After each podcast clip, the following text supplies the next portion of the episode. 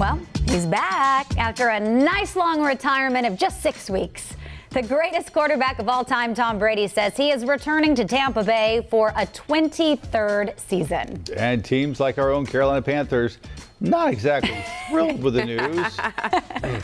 Listen, a lot of people are reacting in so many different ways, but did we really, is this a, a surprise though? Like I, I thought since he made the big announcement that He would do it for his wife and his kids.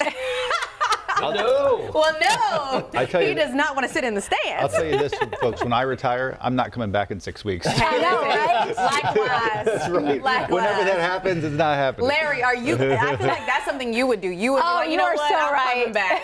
Yeah, Larry's gonna retire after 30 something years and Don't then come right that. back. People going to hear that and say, they were talking about him retiring on the air Well. I said He's it going to go, never mind, I'm back. That's right. That's right. That's We'll right. welcome you back with open arms, Larry. If I got the kind of money he got, yeah. I don't get that kind of money. Bossy, Close, very close though. Bossy, are you watching? Oh my gosh. The gosh. raise that I needed, please. Anyway.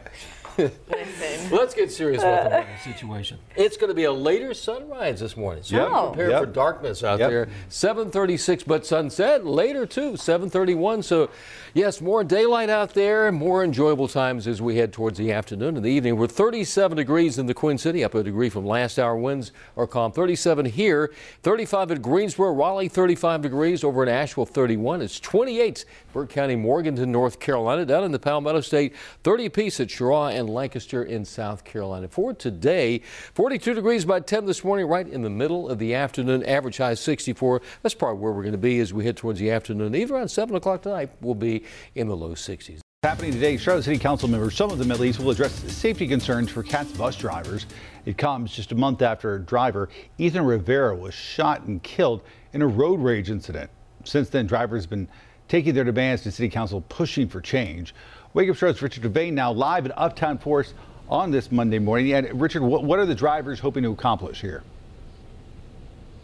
Yeah, well, actually, they haven't set this uh, press conference up, this news conference, I should say. Excuse me. Good morning to you, Ben. Good Monday morning. But one city council member who's who's a Republican says that it's time for him and those who are truly concerned about these drivers to step up to the plate. Just days after the release of those painful videos which showed the last moments of CATS bus driver Ethan Rivera's life that ended in a road rage shooting incident in Uptown, today a news conference to address uh, some of the safety concerns of operators for years.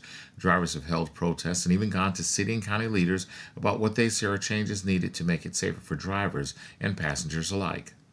We want our work environment to allow us to return every day or evening back home to our family. This afternoon, Councilmember Tariq Bokhari plans to address their concerns.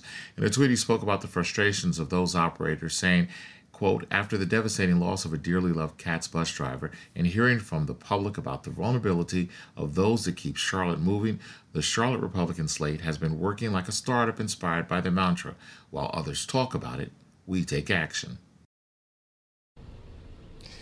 Now, we don't know exactly what Bokhari is going to say today, but we do know he'll hold that news conference today at 1.30. Of course, we'll be there and give you details of what he's going to unveil. He's asked folks to pay attention to this and come out to also support these operators. We're in Uptown. Richard DeVayne for Wake Up Charlotte.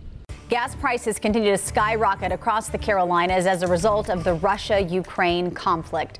Taking a look at the AAA average prices in North Carolina, still sitting at 418 and 407 in South Carolina. And that's no change from yesterday, although experts warn this is not a sign prices are going to drop anytime soon. Turning now to the crisis in Ukraine, here are three things to know as you start your Monday. Number one, U.S. officials say Russia is now asking China for help. According to intelligence, Russia is asking for both military equipment and support. It's unclear yet if China has helped Russia. Number two, an American journalist was killed in Ukraine. Veteran war photographer Brent Renaud was shot by Russian forces just near the capital of Kiev. He was working on a project about the refugee crisis. Number three, Ukraine President Zelensky continues to ask for a NATO enforced no fly zone over his country. It comes after Russian airstrikes on the military base near the Polish border killed 35 people, according to Ukraine officials. Zelensky adds this is a sign that Russia attacks will ultimately cross over into NATO turf. All right, 505 right now, turning to more of today's top stories in your morning rush. Rock Hill City Council members will meet tonight for the first time since the Panthers paused construction on its new training facility. The Panthers say they had to hit pause because the city didn't put up the $200 million it promised. Rock Hill City officials told us last week the city hasn't issued any bonds for the project. As of right now, the Panthers project is not on tonight's agenda, but it could be discussed. The meeting starts at 5:30.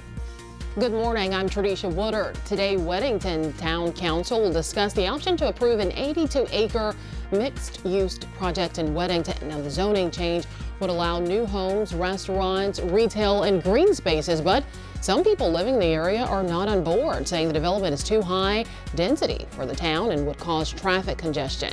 The public hearing is set to take place tonight at 7 o'clock.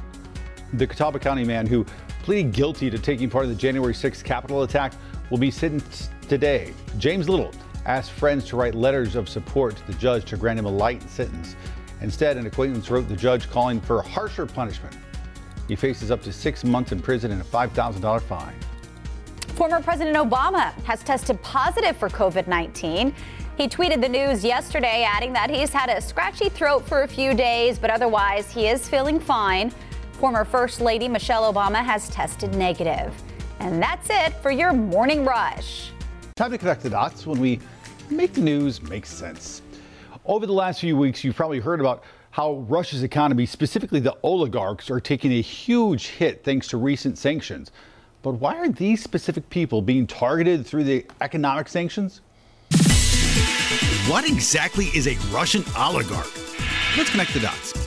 By definition, an oligarch is a member of a small group of people who have control of a country or institution or organization, usually through a massive amount of wealth. In Russia, about 35 billionaires have profited from their association with President Vladimir Putin.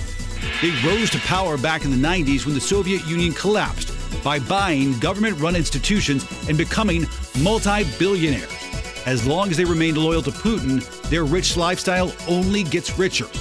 But Putin's invasion of Ukraine is threatening that lifestyle. So far, sanctions from the U.S. and European Union have cost oligarchs over $80 billion. These Russian elites own property in U.S. and other European countries. But now, the U.S. Justice Department has launched a task force going after their assets to deal another blow to Putin's strongest allies. And that is connecting the dots.